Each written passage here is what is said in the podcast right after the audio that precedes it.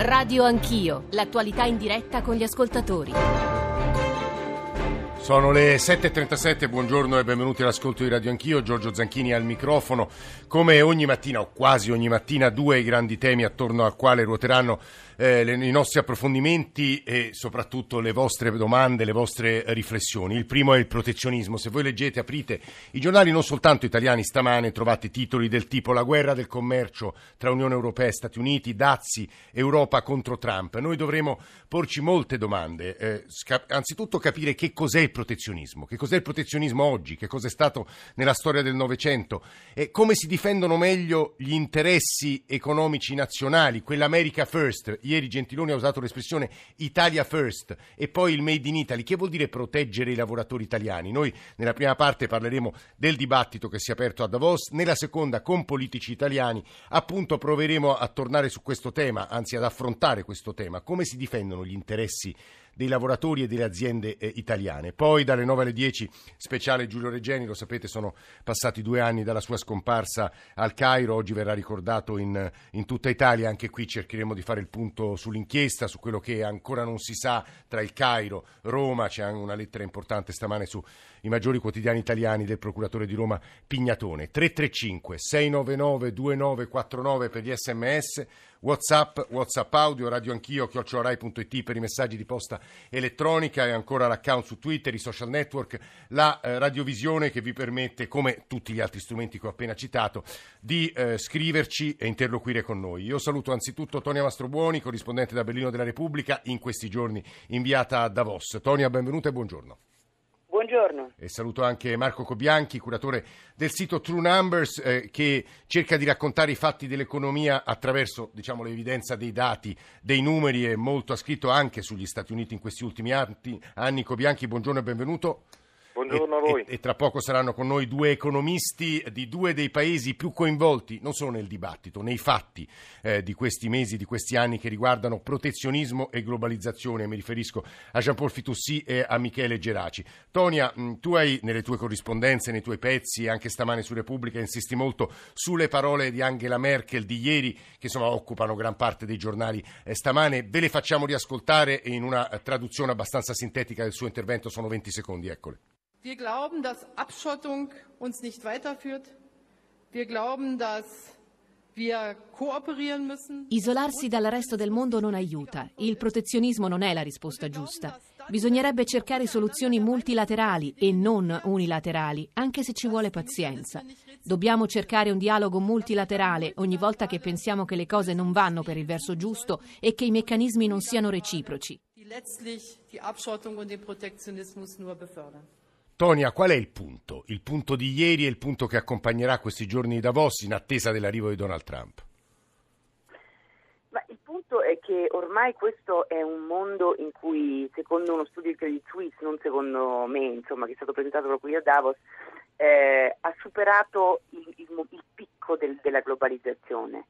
Eh, ed è una globalizzazione, come ha ammesso anche più volte la direttrice del Fondo Monetario Internazionale Christine Lagarde, in qualche modo è vero che ha tirato fuori dalla povertà milioni di persone, miliardi di persone, ma è vero anche che per esempio ha creato eh, una terribile concorrenza tra salari, tra primo mondo e secondo eh, e, e, in qualche modo ha, eh, secondo appunto Lagarde, ha creato enormi problemi no, nel, nel, mondo avanzato.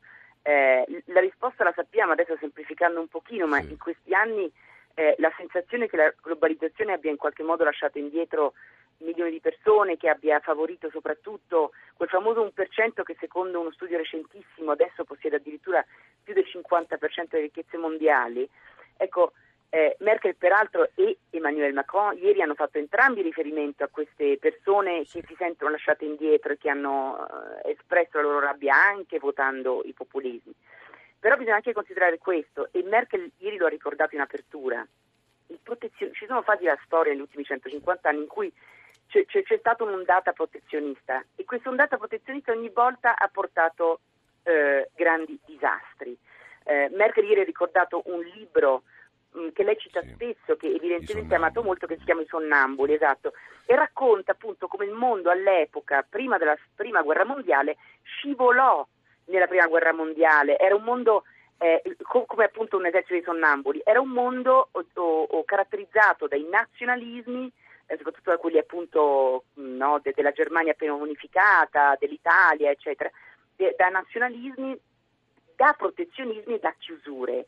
Merkel ieri è arrivata qui in qualche modo a sancire una sorta di giornata di orgoglio europeo insieme a, eh, a Macron e, e anche a, a, al nostro Presidente del Consiglio Paolo Gentiloni e a dire benissimo abbiamo fatto degli errori, se il multilateralismo, questa è anche diciamo, la citazione che avete portato sì. voi, eh, eh no? eh, lo dice, lei lo dice, ci vuole pazienza per fare gli accordi, eh, diciamo, lei ne ha di proverbiale di pazienza Merkel. Lei dice ci vuole pazienza, però bisogna mettersi al tavolo e fare questi accordi multilaterali perché comunque gli accordi eh, o il multilateralismo, il lateralismo che, che, che come ha ricordato ieri Macron è un'invenzione europea e che ha bisogno di nuovo di un'Europa forte per essere trasmessa nel mondo che però anche secondo Macron va cambiata, cioè questo, questa globalizzazione va ripensata. Ecco, secondo me il messaggio un po' è questo. E l'altro messaggio di cui invece ho, ho scritto in questi giorni e che è molto inquietante è che noi dobbiamo dimenticarci la simbiosi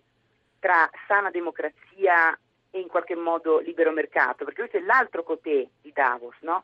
Cioè ci sono ormai paesi nazionalisti che calpestano i diritti umani, eh, che, che, non hanno nulla di democratico come la Cina, eh, che però propugnano il libero mercato, che vengono festeggiati, anche l'ultranazionalista Modi, il premier sì, indiano, indiano, è stato festeggiato qui come un eroe adesso della globalizzazione. Quindi questo è un po' il mondo della eh, rovescia che viene. Mi sembra che Tony Mastroboni eh, ci abbia dato i dati essenziali che stanno emergendo da, da Vos ieri. È un dibattito, insomma, che come, come, sapete, come sa chi ci sta ascoltando, in realtà riguarda poi le nostre vite, le nostre condizioni economiche. Prima di andare da Cobianchi, leggo giusto un paio di messaggi dei nostri ascoltatori. Parafrasando Winston Churchill, ci scrive Gianluigi da Milano: il libero scambio acuisce le disuguaglianze, il protezionismo e il nazionalismo distribuiscono in modo uguale la miseria. Altri messaggi che ci scrivono: bravi a Radio Anch'io, cosa non fareste? Per parlare male eh, di Trump. Ora credo che Ma- Marco Cobianchi, che non ha affatto un approccio anti-trampiano, eh, diciamo così, noi cerchiamo sempre di essere neutrali rispetto a- ai fenomeni economici e anche alle figure politiche.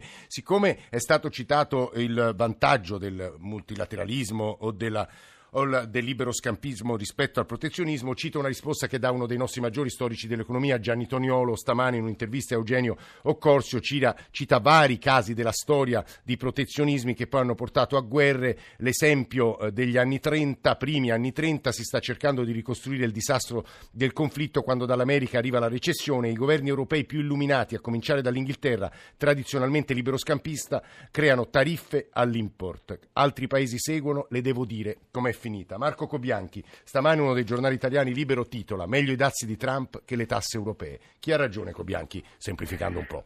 Ma dunque, guarda, eh, partiamo da un dato di fatto che spesso si dimentica. La Cina non è un'economia di mercato, questo l'hanno stabilito l'Unione Europea poco più di un anno fa e gli Stati Uniti, non gli Stati Uniti di Trump, ma gli Stati Uniti di Obama. Quindi noi stiamo parlando di un paese che è riconosciuto come eh, economia pianificata. Questa economia pianificata ehm, eh, ha pratiche commerciali scorrette, eh, ma diciamo a livello a livello davvero di stato canaglia dal punto di vista commerciale, perché fa dumping, perché vende sotto costo all'estero, perché non difende i diritti dei lavoratori, perché eh, vieta gli scioperi e via dicendo. Quindi noi stiamo parlando eh, di un, dal punto di vista legale, eh, puramente legale, eh, la, verità, la, la ragione sta da parte dell'Occidente la Cina è, non è un'economia di mercato, le regole del WTO consentono all'Occidente di imporre dazi per difendere le proprie. Cioè Marco, tu ci stai dicendo noi siamo su un ring con un pugile che combatte scorrettamente, mentre eh, noi certo. rispettiamo le regole, questo è il punto. Sì, appunto. Eh, tra l'altro questa decisione di Trump di minacciare delle, dei dazi sull'import della Cina non è che è uscita da un giorno all'altro, perché in realtà eh, parte da molto lontano, e cioè parte eh, da quando eh, la Cina ha denunciato alla WTO l'Unione Europea che appunto un anno fa ha stabilito che la Cina non è un'economia di mercato. A questo punto Trump ha presentato al WTO un proprio, eh, Trump, diciamo Sì, l'America, ha sì. presentato un proprio rapporto eh, appoggiando la posizione dell'Unione Europea. In quella decisione dell'Unione Europea la Germania della Merkel ha votato contro il riconoscimento della Cina come economia di mercato. Sì. Eh, quindi eh, non capisco il, il- il masochismo commerciale eh, dei... Cioè Marco, tu ci stai europei. dicendo che quelle notizie che noi abbiamo riportato anche ieri, sole 24 ore, Trump che aumenta il numero di dazi, soprattutto nei confronti della Cina, soprattutto sui pannelli solari, ma su tanti altri Ma prodotti, certo, sono giuste dal punto di vista economico.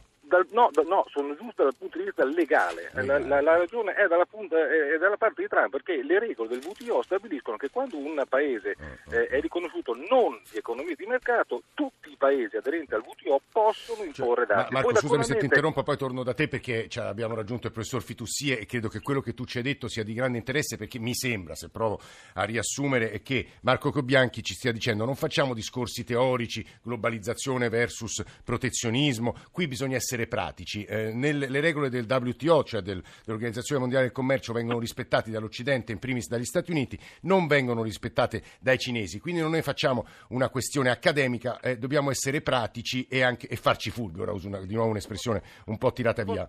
Chi- Ti posso rubare ancora Sì. 5 secondi per dirti eh, due- soltanto due esempi di cosa significa un'economia pianificata. In Cina ci sono 70, dico 70, piani quinquennali stabiliti dal governo centrale e applicati a tutto il resto dell'economia. E questa è economia pianificata, non è economia di mercato. La Cina vende all'estero, ad esempio, alluminio a un prezzo molto inferiore di quello che pratica all'interno perché ha una sovrapproduzione dell'alluminio. Sì. Per di più, la Cina impone non solo dazi all'import, ma addirittura dazi all'export, cioè Ah. impedisce alle imprese cinesi di vendere all'estero se il governo stabilisce che quel dato prodotto Eh. serve più in Cina che all'estero. Questa è l'economia pianificata. Sì, devo dire che stamane, è l'ultima citazione che faccio, poi vado dal professor Fitussi, c'è un bell'articolo sul rapporto fra protezionismi e eh, multilateralismo eh, in economia, globalizzazione di Giulio Sapelli, che è uno storico dell'economia, ha detto attenzione perché la Cina, come spesso è accaduto nella storia, eh, se comincia a crescere meno, se il suo potenziale di sviluppo cala, probabilmente la sua aggressività militare, fatalmente, come è successo nella storia, crescerà. Professor Fitussi, buongiorno, benvenuto. Grazie, buongiorno. Buongiorno a lei, economista, eh, professore emerito a Sciences Po a Parigi e professore anche alla LUIS qui, qui a Roma. Eh, devo dire che nel dibattito di queste ore da Davos fra globalizzazione, ci diceva Tonia Mastrobuoni, una globalizzazione che i leader europei, a cominciare da Macron e Merkel, mettono in discussione anche per le diseguaglianze che crea, ma certo per- non per sposare la politica protezionistica di Donald Trump. Insomma, è in grande discussione, professor Fitussi. Il tema è la posizione di Macron, perché stamane il- il- il- l'amministratore delegato delle assicurazioni generali, Philippe Donnet, dice guardate che Macron è per il libero scambio, ma su tasse e spesa pubblica assomiglia molto a Trump. È vero, professor Fitussi?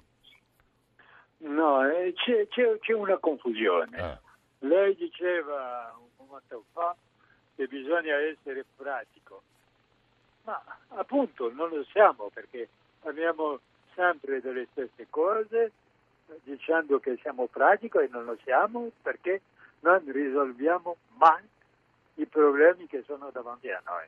E questo problema non è da ieri né dall'altro ieri, è, è un sacco di tempo che è con noi. Allora, per eh, parlare della politica eh, del protezionismo o della protezione, sì, ci sono due modi di fare protezione in un, un- paese sì, e, e la protezione è la- il compito dello Stato. Deve proteggere sì, i suoi abitanti. sì. C'è il protezionismo e c'è la protezione sociale. Ma le due hanno degli effetti totalmente opposti. Cioè, cioè, protezione- professore, lei ci sta dicendo che uno può essere, diciamo, multilateralista e globalizzatore, però proteggere socialmente i suoi cittadini. Esattamente, Mm. esattamente. E questo mi sembra ovvio. E se partiamo di, di queste- di quest'idea, Questo significa che ha fatto la protezione sociale più forte, più la gente accetta la globalizzazione. Certo, certo, Perché? Perché la globalizzazione è una minaccia di precarietà della loro vita. Certo. Allora che la protezione sociale mette questa minaccia giù perché dice alla gente io ti proteggo. È quello che dice. Professore, chi riesce a farlo? Macron. Chi riesce a farlo in Europa? Macron ha questa ambizione, giusto?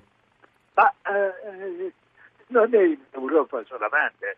Ah. Eh, questo è stato fatto dopo la seconda guerra mondiale a livello mondiale, Ah, ah, ah. Questo- anche, anche in America, dappertutto. Esatto. E il problema di oggi è qui dove c'è la nostra ipocrisia.